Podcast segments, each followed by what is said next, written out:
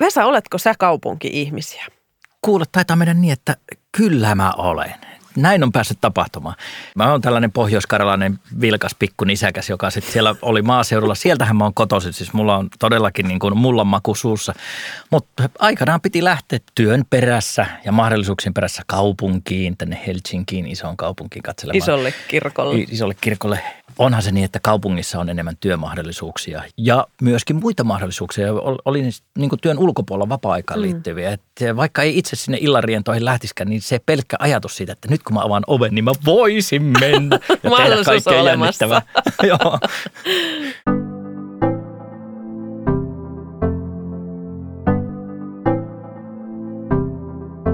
Kuuntelet Front-podcastin seitsemättä jaksoa. Tämän podcastin tarkoitus on kertoa, mihin sijoittajan kannattaa seuraavaksi katsoa.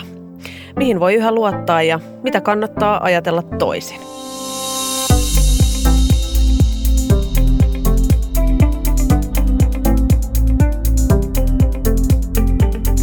Mä olen Heidi Jäkärä ja studiossa mun kanssa Vesa Engdahl. Terve, terve. Tällä kertaa me käsitellään hei viimeinen megatrendi näistä viidestä yleisesti tunnistetusta, eli kaupungistuminen. Joo, mäpä luettelin sulle muutamia kaupunkien nimiä. Okei. Okay. Arvaa sitten, mistä on kysymys. Lonto, New York, Pariisi, Berliini, Chicago, Wien, Tokio, Pietari, Manchester, Philadelphia. Joo. Milloin nämä oli isoja? Nyt. Ei, vuonna 1900. Siinä oli top 10 vuonna 1900. Okay. Tällä hetkellä siellä alkaa löytyä New enemmän. York, tiedätkö, Tokio, jotain tällaista. No niin, siis Lonto oli silloin suurin 6,5 miljoonaa ihmistä. Ja listalle viimeisenä päästä 1900-luvulla alussa, niin Philadelphia puolitoista miljoonaa asukasta. Ja tosiaankin New York piti sijaa, tiedätkö, niin kuin numeroa kakkonen 4,2 miljoonaa ihmistä. Että niin kuin yhtään yli 10 miljoonaa asukkaan kaupunkia mm. ei ollut tuolla vielä niin 200 tai no hei, ei se ollut kuin 120 vuotta sitten. No tänä päivänä toki lista on vähän erinäköinen. Tokio on 37 miljoonalla ihmisellä kärkipaikalla ja, mm. ja Delhi tulee 30 miljoonalla kakkosena. Sitten siellä alkaa olla Aasian kaupunkeja ja Etelä-Amerikkaa, Shanghaita, Sao Paulo, Mexico Cityä ja Kairoa ja Pekingiä. Mutta nyt mä luettelen sulle toiset kymmenen kaupunkia. Mm. Miltä nämä kuulostaa? No? Lagos, Kinshasa, Dar es Salaam, Mumbai, Delhi, Khartoum, Niamey – Dhaka, Kolkata, Kabul. Mitä on tapahtumassa? No jotkut siis tunnistin. Toki aika paljon outoja nimiä siellä oli, että ainakin erityisesti laitoin merkille, että ei kovin paljon länkkärikaupunkeja. Ei ollut muuten yhtään mun mielestä. Niin. Ei muuten niin, siltä mikä, nykyiseltä mikäs listalta. lista tämä nyt sitten olikaan? Tämä oli Top 10 2100. 80 Okei, vuotta 80 tästä vuotta. Ja sitten tota, tähän vielä yksi juttu näihin no. tulevaisuuden suuriin kaupunkeihin, kun silloin Lontoa 1900 oli suurin 6,5 miljoonaa ihmistä. Ei ollut yhtään niin sanottua tämän päivän megasitia olemassa. Mm. Megasiteistä puhutaan silloin, kun on 10 miljoonan raja ylittyy. No tänä päivänä itse asiassa top teniin ei pääse edes, niin kuin jos ei ole yli 10 miljoonaa. Tässä top tenissä tänä päivänä Osaka on pienin siellä 10 ja sielläkin on 19 miljoonaa asukasta. Eli se 20 miljoonaa on suunnilleen raja.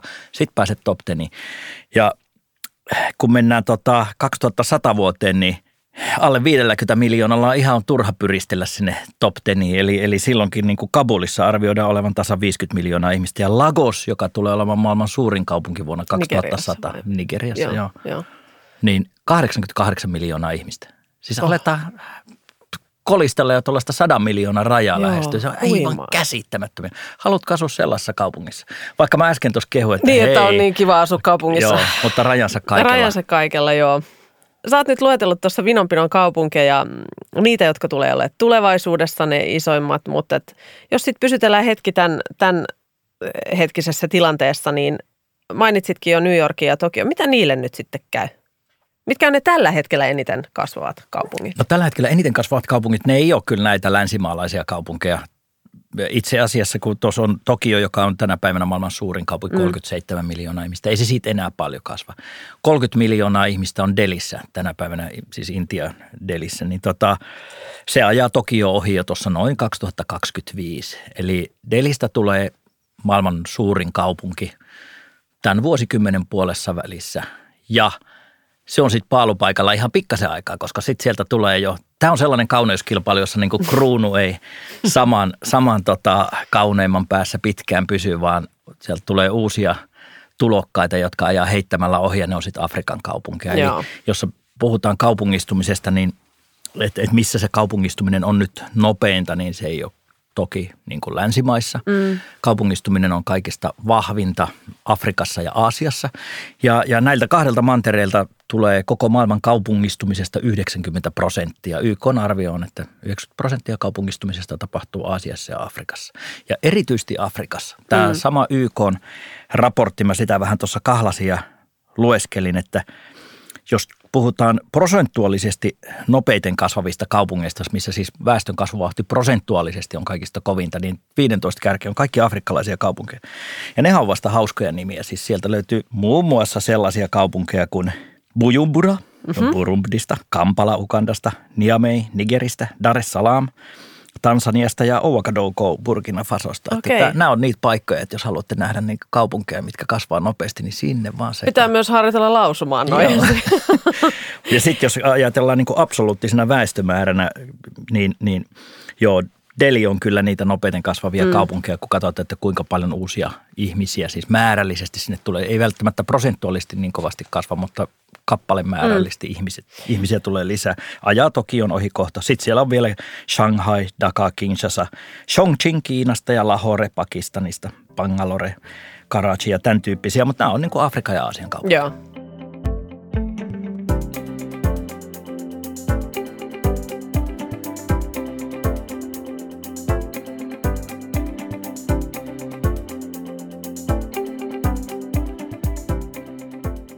No hei, maailman tuottavuus tulee kaupungeista. Miksi asia on näin?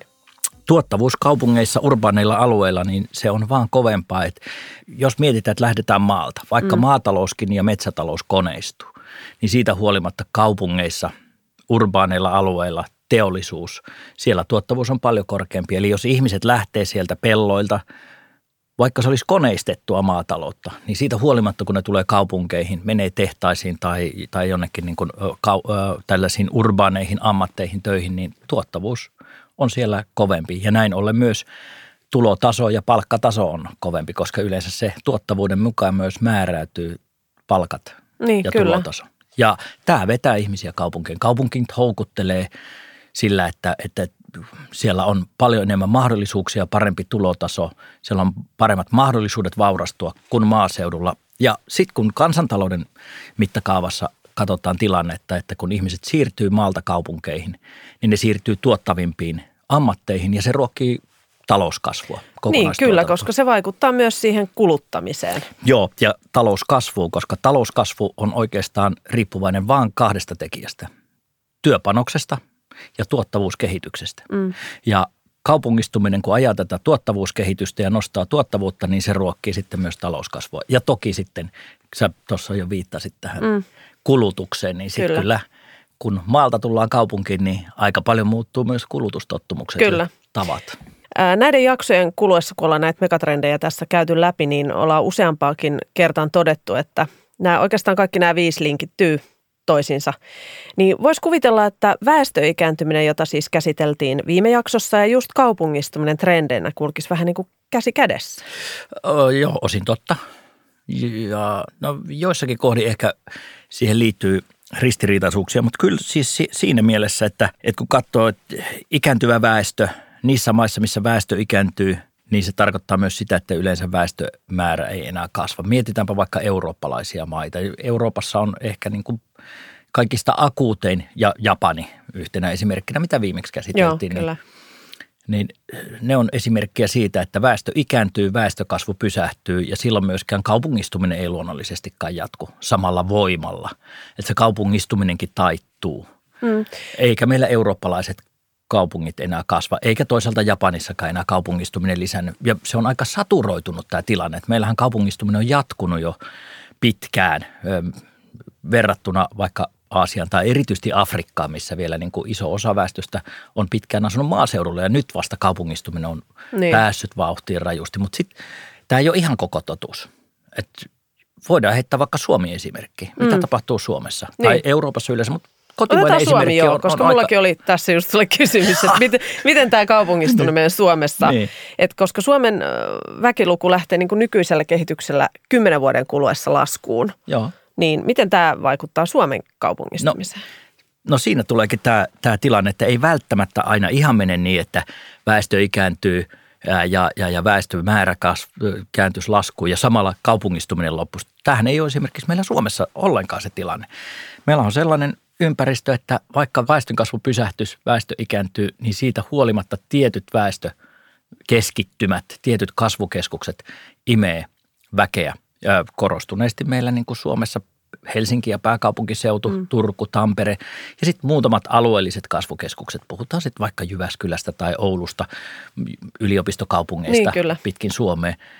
Ja se tarkoittaa sitä, että väestö keskittyy edelleenkin urbaaneille alueille, muutamiin kasvukeskuksiin meillä täällä kotimaassa ja maaseutu tyhjenee entisestään. Mm. Ja sillähän on sitten kyllä niin, niin kuin aika paljon vaikutuksia ihmisten elämään. Mikä siellä sitten niin vetää? No kaupungeissa on työtä, mahdollisuuksia enemmän.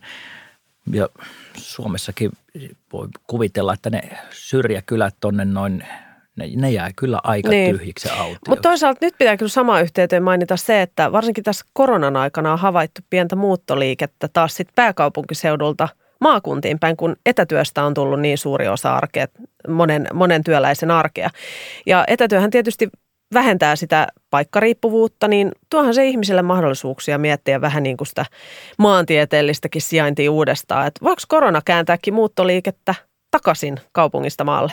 No pikkaseksi aikaa. Tuskin tämä koronakaan ikuisuuksia jatko. Että nämä niin kuin megatrendit on vuosikymmeniä kestäviä muutoskulkuja. Mm. Että mä en usko, että tämä Suomessa, Euroopassa tai saatika globaalisti tulee tätä niin kuin kaupungistumisen megatrendiä korona muuttamaan. Ei varmasti korona, mutta etätyö varmasti mutta etä, etätyö mahdollisuus muuttanut. kyllä. Sekään ei, ei varmaan niin kuin pysyvästi tätä trendiä käännä, mutta lisää tietysti mahdollisuuksia, että että ne ihmiset, jotka haluaa vähän väljemmin asua ja maaseudulla ja, ja tota, kaupunkien keskustojen ruuhkien ja saasteiden ulkopuolella, mm. niin etätyö tarjoaa ja teknologia siihen mahdollisuuden, että voi lähteä keskustasta ja asua vähän väljemmin ja luonnon helmassa kuunnella mm. lintujen laulua. No kukapa siitä elämästä. ei tykkäisi. Niin, aivan.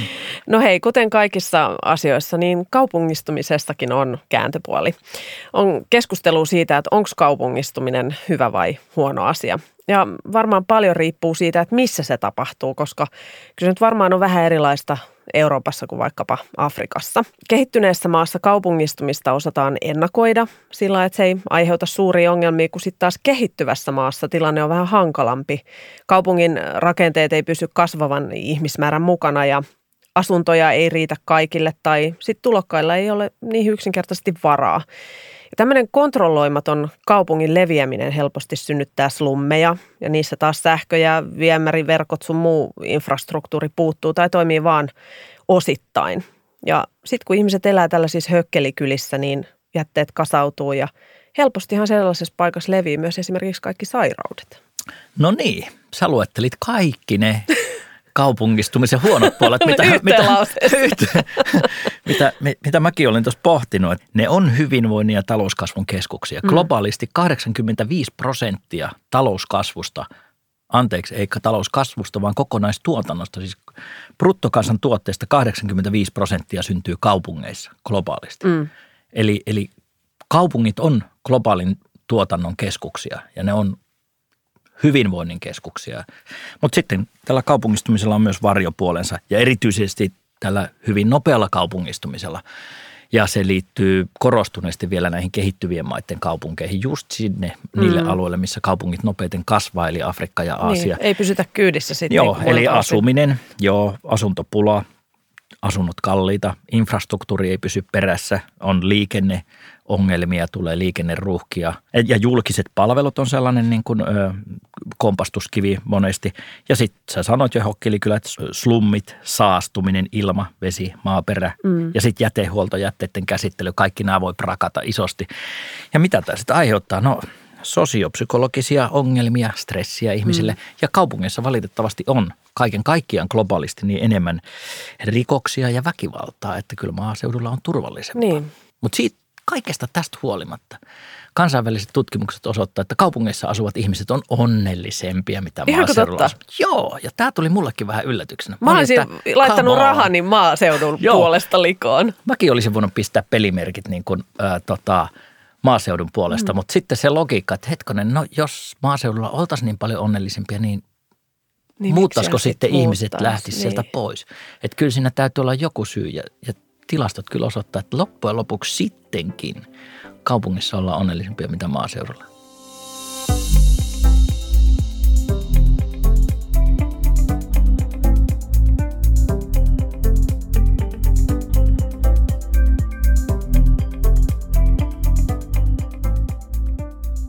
No mutta hei, kaupungistumisesta ja väestön muuttoliikkeestä ei voida, ei voida oikein puhu, puhumatta samalla ympäristöstä.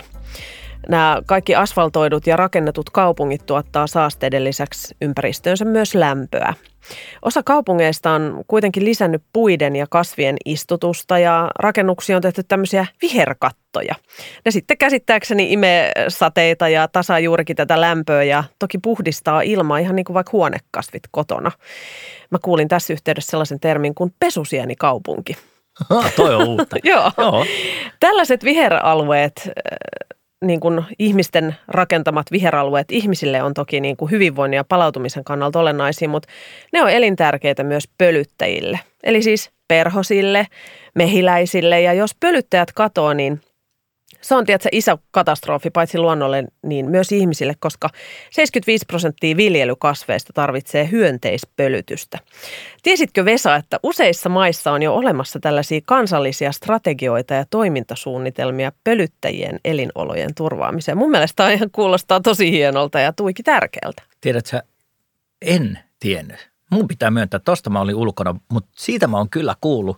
Siitä on ollut telkkurissakin niin paljon kuule juttuja just tästä mehiläisten katoamisesta ja mm. pölyttimien katoamisesta. Ja, ja, ja sitten on kuullut näistä hankkeista, että pistä sinäkin pihallesi oma hyönteishotelli, mehi, hyönteishotelli tai mehiläis mikä se on se laatikko keko, missä ne asuu. Niin. Mutta yhtä kaikki, niin tota, aito huoli. Ja on siihen on kai Eikä herätty, turha. että kohta meillä jää niin kuin, ja toi oli hämmästyttävä luku, oliko se 75 75 prosenttia, Okei. Okay. Eli jos niitä hyönteisiä ei ole, niin viljasadot jää korjaamatta, yes. että sitä ei tule sitten sitä satoa. Niin ja hedelmäpuut, Hedelmä, kaikki tällaiset. Että tota, tällaisia voi olla myös niin kuin kaupungistumisen näitä huonoja niin. puolia. No mutta hei, mennään aiheeseen sitten vähän yritysten kannalta. Kaupungin, äh, kaupungistuminen vaatii tosiaan isoja infrastruktuuriinvestointeja. Rakentamisen lisäksi tietysti tietotekniikka, vir- verkkoa, viemäreitä, teitä, mitä kaikkea tämä nyt oikeastaan vaatiikaan? Siis äh, tietysti kaupungistuminen, niin ekanahan nyt tulee vastaan, että ne kaupungit pitää sitten rakentaa mm. ja sinne tarvitaan valtavasti infrastruktuuria ja tuossa niitä tuli lentokentät, satamat, Kouluja. koulut, terveydenhuolto, julkiset mm. palvelut, tiet, sähköverkot, tietoliikenneverkot, kaikki mahdollinen, niin tota, ne, ne infrastruktuuriinvestoinnit on siis massiivisia, niin. mitä tarvitaan. Mutta sitten kaupungistumisen myötä, jos sijoituskohteena miettii, niin siellä tulee paljon muutakin. Niin kyllä. Me itse asiassa tuossa aiemmin, aiemmassa Aasian taloutta koskevassa jaksossa käsiteltiin sitä keskiluokan vaurastumista ja kyllähän se tähän kaupungistumiseenkin no nivoutuu. Ehdottomasti. Koska just toi, että kun, sit kun se ihmiset, ihmismassa muuttaa sinne kaupunkiin, niin ei se pelkkä infrastruktuuri riitä. Niin kyllähän ne vaatii myös palveluita, vapaa-ajan viettoa tarkoitettuja harrastusmahdollisuuksia ja muita. Ja kaupungeissa kasvaa keskiluokka, eli, eli silloin keskiluokka vähän eri tavalla kuluttaa kuin ehkä se köyhempi maalla asuva väestö. Ja tietysti tällaisessa urbaaneissa keskittymissä niin kaiken näköiset vapaa-ajan harrastukset ja vapaa-aikaan liittyvät palvelut, niitä kysytään paljon. Ähm, matkustaminen tulee siellä mm. tietysti ja, ja, ja tota, Niin kyllä se kuuluu jokaisen keskiluokkaisen elämään. Niin, sitä Mm. On totuttu sellaiseen elämään ja ravintolat. Toki sitten myös ihan tavarakulutuksen puolella. Palvelut on se varmasti, mikä hyötyy massiivisesti, mutta tavarakulutuksen puolella niin kaupunki, kaupunkilaiset kuluttaa vähän erinäköisiä tavaroita. Ja erityisesti luksus, kyllä. luksushyödykkeitä, brändituotteita ja, ja tämän tyyppinen tavarakauppa sitten niin, hyötyy. kyllä.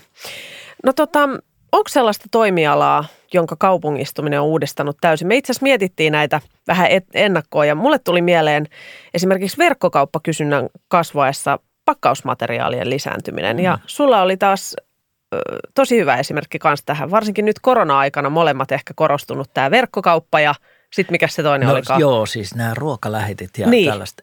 Eihän niitä ole niin ennen ollutkaan. Et se on sellainen täysin uusi – nämä on listautumassa tällaiset ruokalähettiyhtiöt niin, ja palvelut, että nehän menee pörssiin ja ne on arvokkaita yhtiöitä kuin mitä. Ja toki sitten niin kuin verkkokaupan muuta, niin kuin sä sanoit, niin perinteiset metsäyhtiöt ja tällaiset sellun keittäminen, niin eihän se ole mitenkään tota, huono bisnes tänä päivänä. Sille riittää kysyntää, kun niin, tavaroita pahvia, pakataan ja niin. lähetellään ympäriinsä ja, ja verkkokauppa laajenee. Että ne on nyt tällaisia niin kuin aika nopeasti nousua. Ja koko logistiikka-ala, tietysti se liittyy tähän keskiluokkaisuuteen ja kaupungistumiseen ja, ja, ja tota, väestön vaurastumiseen. Mm. Hei, sä väläytit tuossa äsken tätä Smart Cities-termiä. Avaa vähän, että mitä tämä nyt tarkoittaa. No Smart Cities, no joo, siihen liittyy tietysti kestävä kaupunkikehitys ja kaupunkeihin liittyvät palvelut. Ja Smart Cities voi tarkoittaa kaupunkisuunnittelua, mutta se voi tarkoittaa myös näitä kaupunkien niin kuin on se sitten telekom- tai sähköverkkopalveluja tai paikannuspalveluja tai mitä ikinä. Ja toki siihen liittyy myös nämä verkkokaupat, että tällainen – Mä otan esimerkiksi Joo. yhden konkreettisen sijoitustuotteen. Joo. Amundilla on tällainen Smart City ETF. Siellä on melkein 300 yhtiötä globaalisti sisällä. Ja ne yhtiöiden nimet, osa näistä, mä en nyt lähde yli niin kuin 300 mm. yhtiötä luettelemaan, mutta mä muutamia nimiä niin kuin sellaisia tuttuja kaikille tai niin kuin suurimmalle osalle, jotka herättää, että hei, tähän soittaa jotakin kelloa, niin tähän Smart Cities-teemaan kuuluu sen tyyppisiä yhtiöitä kuin esimerkiksi Alibaba, Joo. Beijing Geoenvironmental Engineering, joka ei välttämättä yhtiönä ole kaikille tuttu, mutta se nimi jokin alkaa kertoa, että hei, tämä on tällaista kaupunkisuunnittelua, mm. vihreitä ja, ja, ja ympäristöystävällistä. No sitten China, States, China State Construction, eli valtiollinen rakennusyhtiö infrastruktuurin rakentamista – eBay, mm-hmm. Edenred, Karmin, pa- paikantamispalvelu. Kyllä. Ja, äh, Eikö se rakenna myös näitä älykelloja siis? Joo, ja mulla on joku Karminin, jotain tämän Karminin GPS-fillarissa kiinni, Just. että tiedän missä meen yleensä eksyn. ilman sitä ainakin. no senkin, niin ka- senkin kanssa. ja sitten tällainen kuin Delivery Hero, eli se on näiden Just niin varmaan, tavaroiden joo. toimitusta. Global Payments, Mastercard, Visa, Netflix, No Oracle, todellakin kuulostaa tutuilta. PayPal, Restaurant Brands International, joka on iso pörssilistattu, jossa on niin kattoyritys monelle Samsung, Spotify, Starbucks.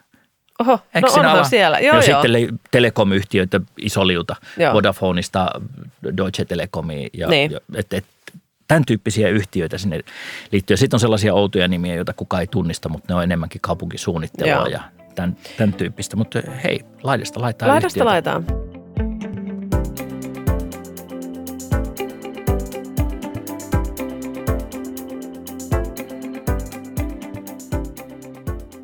No nyt mainitsit jo tuon ETFn tässä, mutta ja, ja nyt kun ollaan tätä kaupungistumista tässä käyty läpi, niin tosiaan kiinnostaa sijoittajan näkökulmasta, että miten sijoittajana pääsee hyötymään kaupungistumisesta. Pitääkö tässä nyt niin yksiöitä ryhtyä ostamaan vai onko vaikka jotain rahastoa tarkoitukseen? No hei, se on yksi vaihtoehto. No kyllä, no onhan sekin. Osta yksiöitä. Joo, sehän liittyy tietysti kaupungistumiseen. Hei, tuohon asuntoteemaan, niin yleensähän me niin kuin ollaan katsottu osakemarkkinoiden vinkkelistä niin kyllä. tätä hommaa, mutta tuohon kiinteistösijoittamiseen ja asuntosijoittamiseen, niin kaupungistumisen yhteydessä sitäkin voi pikkasen sivuta. Että ehkä tähän pysähdytään minuutiksi, mm-hmm. koska sitä mä oon itsekin funtsinut, että se on yksi tapa lähteä kaupungistumistrendiin, tähän megatrendiin sijoittamaan.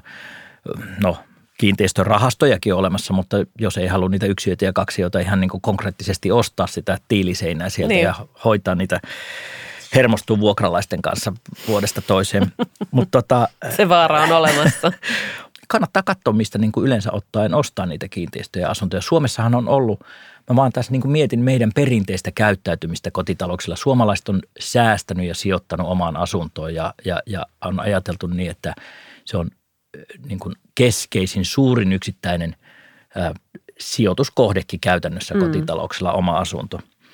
Ja on mietitty, että kun mä asunnon ostan, niin siinä sitä on sitten niin kuin varallisuus hyvässä turvassa ja se kasvaa. Niin vai ja, onko? No kuule, ei välttämättä ole. Niin. Että tämähän yhtälö toimii niin, että sillä on aika paljon merkitystä, mistä sen kämpää ostaa. Että joo, kyllä, asunnot on yksi tapa lähteä niin kuin mm. sijoittamaan kun se on vain oikealla paikalla ja, tai asuntorahasto. Toinen on sitten, että mennä tähän kaupungistumisteemaan joko, niin kuin mä sanoin, tällainen smart cities-ajattelun mm-hmm tyyppisillä rahastoilla tai ETF-rahastoilla, näillä pörssinoteratuilla rahastoilla, Yksi me mainittiinkin, se on tämä Amudin Smart Cities, mutta to, to, toki voi olla sitten vaikka Emerging Market Infrastructure, eli kehittyvien markkinoiden infrastruktuuri tai globaali infrastruktuurin rakentaminen, joka varmasti hyötyy kaupungistumisesta.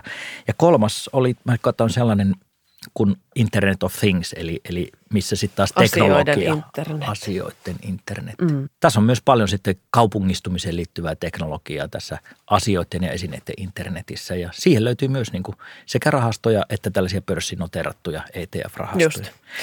No onko esimerkiksi logistiikka sellainen, mihin kannattaa sijoittaa tai joku just pakkausmateriaalivalmistaja? Joo, joo kyllä. Kyllä, ja pakkausvalmistajistahan siis, jos lähtee siitä ihan ketju alkupäästä, niin sitten ne on vaikka niin kuin pohjoismaiset tai suomalaiset metsäyhtiöt, metsäyhtiöt Stura joo. tai Umpi, niin UPM, niin molemmat hyötyy tästä näin. Tai Huhtamäki, joka valmistaa pakkausmateriaalia suoraan. Et sen mm. tyyppiset yhtiöt sitten kansainvälisesti, kun niitä katselee, niin niitähän et löytyy läjäpäin. Mutta kyllä logistiikka, kuljetus, liikenne, silloin kun tavaroita siirrellään, nyt tietysti kun miettii tätä korona-aikaa, niin ihmisten siirtelyyn on liittynyt nyt aikamoiset riskit, jotka on toteutunut, negatiiviset riskit, että lentoyhtiöt on polvillaan ja matkailuala niin. on romuna. Että joskus tällaistakin voi tapahtua, mutta normaalioloissa sanotaan, että jos maailma normaalisti toimisi, niin sehän on ollut erittäin nopea, mm. nopeasti kasvava ala lentoyhtiöt, matkailu ja kukkea tulevaisuus olisi ollut edessä, mutta tämä pandemia löi sitten todellakin kyllä. lekalla päähän tätä niin. koko toimialaa. Mutta kyllä se sieltä aikanaan elpyy, mutta nyt Varmasti. eletään vaikeita aikoja. Joo. Yksi muuten tuli no, mieleen. Mainitset toki. Tällainen kuin LVMH, Louis Vuitton Moet no, Hennessy, on tuttu. ranskalainen yhtiö, niin sehän on muuten aikamoinen yhtiö, joka omistaa valtavan määrän brändejä. Voi sitten muitakin brändejä, mutta tähän niin kuin koota salkkuun, mutta jos ajattelee luksustuotteita tai kulutushyödykkeitä tai tavarataloketjuja tai jotakin muuta, mikä niin kuin, mitkä hyötyy ö, kaupungistumisesta, niin tämä LVM on yksi kyllä keskeisesti niistä. Niin ja siellä on yli 70 brändiä Ai niin LVM. paljon, okei. Okay. Et muun muassa niin kun mennään tähän juomapuolelle, alkoholiin ja viineihin, niin tota, siellä on Moet Chandon, Krug, Veuve Clicquot, Hennessy. Ja muodin alalta Louis Vuitton, Rimova – joka tekee näitä matkalaukkuja ja Fendi, Celine, Givenchy, Christian Dior, Kenzo. Ne on kaikki tämän LVMH mm-hmm. kuoren alla olevia brändejä. Ja sitten kelloista ja koruista Tiffany, Tag Heuer, eh, Zenith Bulgari. Nekin. Aikamoisia nimiä. Joo. Ja retail-puolella, jos Pariisissa joku käy matkalla, niin siellä tulee niin kuin sellaisia tavarataloja kuin Le Bon Marché tai Le Grand Épicerie de Paris tai Sephora. Mm, se taitaa olla Niitä taitaa löytyä useammastakin on, maasta. Niitä on useammassa meikki, maassa, Meikkiä joo, ja kyllä, kosmetiikkaa. kosmetiikkaa joo. Ja muutama parisilainen sanomalehti, kuten Le Parisien tai Le Seco. Ihan vaan. Niin, Tuommoiset niin pikkuset merkit sieltä pudottelit. Ihan niin kuin massiivinen talo. Että tällaisen niin kuin kulutus- tai luksusbrändisalkunkin voi sitten koota. Ja tuossa mm. oli yksi yksittäinen yhtiö vaan esimerkkinä siitä, joo. joka hyötyy tästä.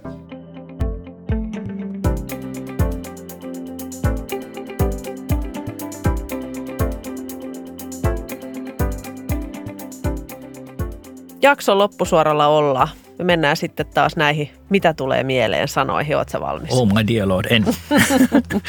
mennään kuitenkin semmoisella kuin maaseutu. Mm, kukkia ja mehiläisiä. Verkkokauppa. Siihen minäkin olen lähtenyt tutustumaan. Mä aikanaan luulin, että en mä tällaisia hömpötyksiä. Verkkokauppa on niin modernia, mutta ei siellä. Sitä ollaan verkkokaupasta niin. sitä puolet tavarasta tilata. Megakaupunki onko liika sittenkin liikaa, eli megakaupungit kun kasvaa, niin ennen sanottiin, että kaikki tiet vievät Roomaan. Rooma oli muuten ensimmäinen miljoona kaupunki, pikkasen mm. ennen Kristuksen syntymää joku 100-150 vuotta sitten, niin miljoona raja ylitettiin. Nyt pitää sanoa, että kaikki tiet vievät Lagosiin, siellä on kohta 88 miljoonaa ihmistä. Että Viimeisenä vielä pölyttäjät. Kyllä se on, ollaan huolissaan yhdessä niistä, Sä turvataan niiden elämä kaikille mehiläispesää Paralla, takapihalle. Niin, laventeleita puutarhaa. Niin on.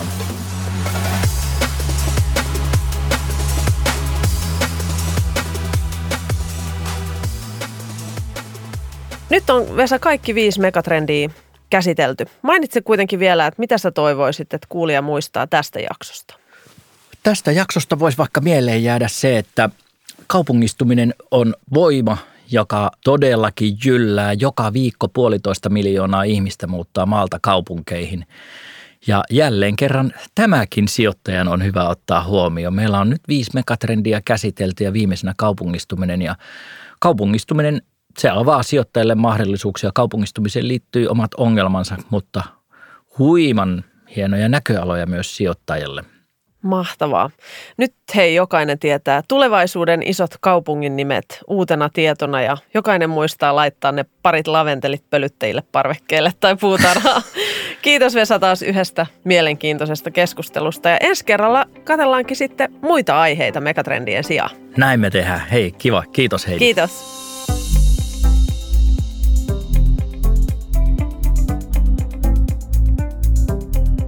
Kuuntelit Front-podcastia. Voit kuunnella sitä osoitteessa front.fi kautta podcast sekä Apple Podcasteissa, SoundCloudissa tai Spotifyssa.